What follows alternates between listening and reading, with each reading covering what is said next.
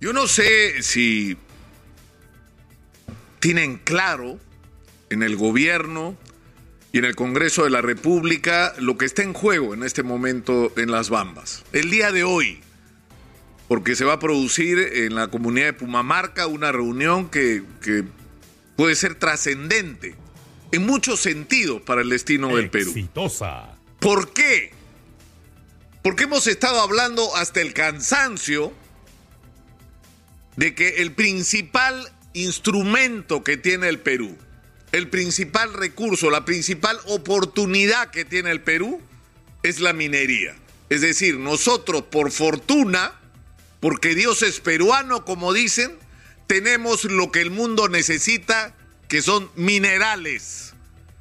Y tenemos la oportunidad que si logramos atraer a los inversionistas que tienen el dinero y la tecnología para extraer ese mineral, lo que vamos a tener a cambio son los recursos que necesitamos para transformar la vida de los peruanos.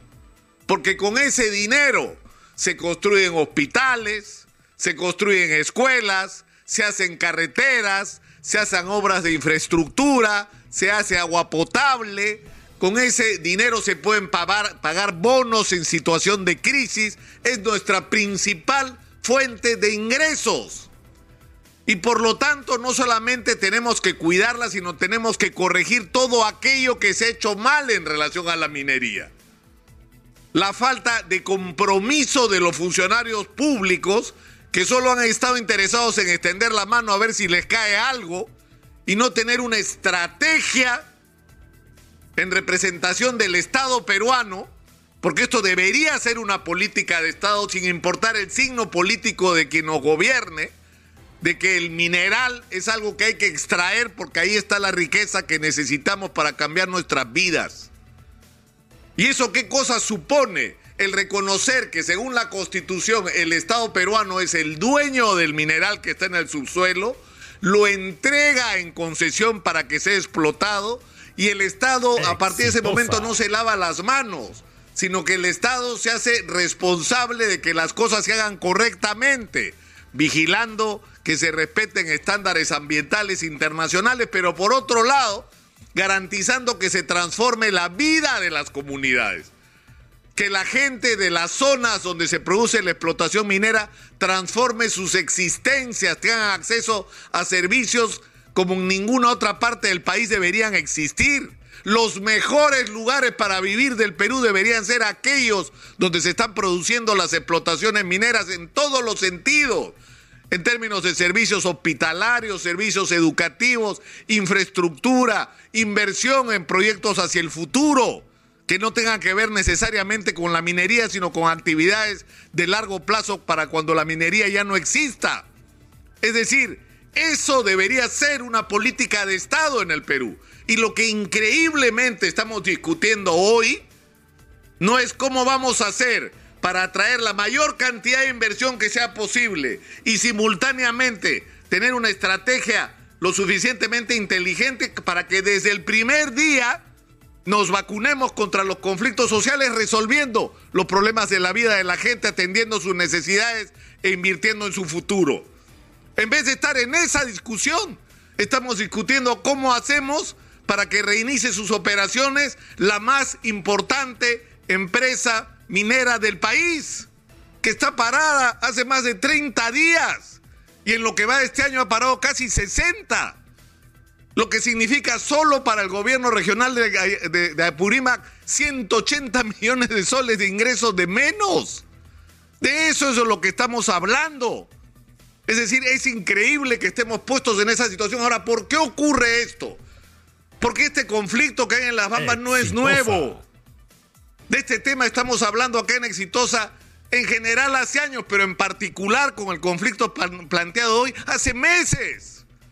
Y hace meses que hemos escuchado acá en Exitosa a los representantes de las comunidades advirtiendo que habían, según su perspectiva, compromisos que no se habían cumplido y que el gobierno, al igual que los gobiernos anteriores, no hacía su chamba de garantizar el cumplimiento de compromisos adquiridos. Que las comunidades tuvieran o no tuvieran razón es otra discusión, pero la actitud responsable era prever que lo que ha pasado no ocurra. Y para eso había que sentarse con la empresa, con la comunidad, concertar, buscar términos de entendimiento, resolver los problemas. Pero ¿qué se hizo? Nada, o en todo caso nada significativo. ¿Y eso cómo se explica? Por una razón muy simple. ¿Quién está resolviendo el día de hoy los problemas que hay en las Bambas? ¿El ministro de Energía? No. No es el ministro de Energía, tienen que sacar al señor de Comercio Exterior para mandarlo a resolver un problema que no es de su sector, cuando en su sector tiene montones de problemas. ¿ah? Y si no escuchen lo que está diciendo la gente de la micro y pequeña empresa con respecto a las medidas que acaban de adoptar, que siguen reclamando salvaguardias, por ejemplo, en el caso de los textiles.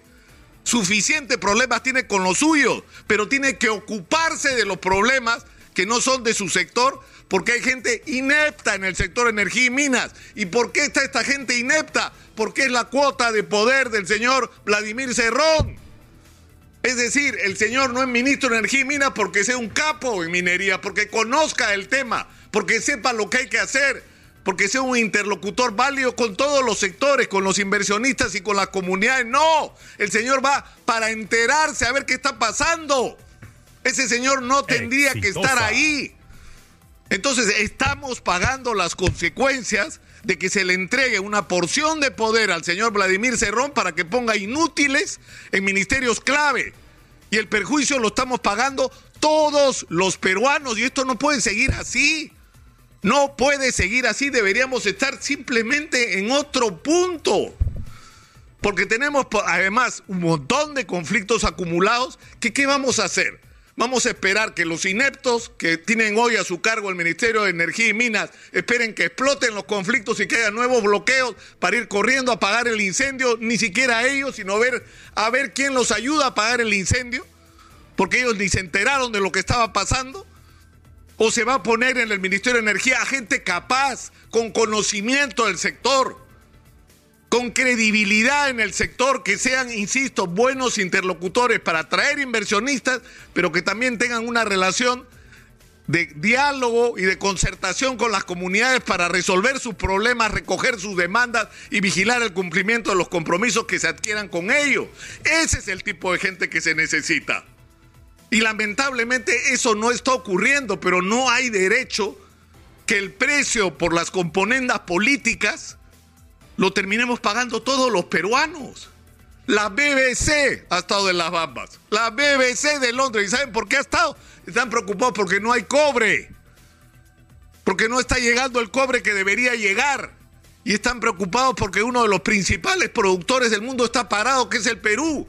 Entonces, ustedes saben el daño que eso provoca en la imagen del Perú a nivel internacional. O sea, en el momento que nos paremos a decir, Vengan, traigan su billete acá, inviertan en el Perú para sacar ese mineral y hagamos negocios que sean convenientes para ustedes como inversionistas y para nosotros como país. ¿Ustedes creen que van a venir? ¿Ustedes creen que van a venir cuando el ministro de Energía lo pone Vladimir Cerrón? No van a venir, pues, si es que no producimos cambios. Por Dios, no pueden ser tan irresponsables. Tiene que haber un cambio. Yo tengo mucha fe mucha fe, porque me pidieron los, representantes de las comunidades que yo intercediera de alguna manera. Yo tratado de ayudar desde donde estoy, que es desde acá, diciendo la cosa que digo todos los días. El día de hoy tendría que lograrse que se levante el estado de emergencia como la piden las comunidades, está bien, pero tiene que ir de la mano con que se garantice la operación minera que se levanten los bloqueos y que se restablezca la normalidad. Y en ese clima, sentarse en una mesa, poner la lista de todo lo que se reclama como incumplido y que el gobierno vigile que se cumplan todos los compromisos que se asuman. Eso es lo que hay que hacer, no es tan complicado, se pudo hacer hace meses. No tenía por qué parar la operación minera para poder sentarse en la mesa a discutir lo que se está discutiendo el día de hoy, pero hoy tiene que resolver eso y hoy va a estar Aníbal Torres Vázquez porque creo que hemos ejercido todos la presión para que lo haga.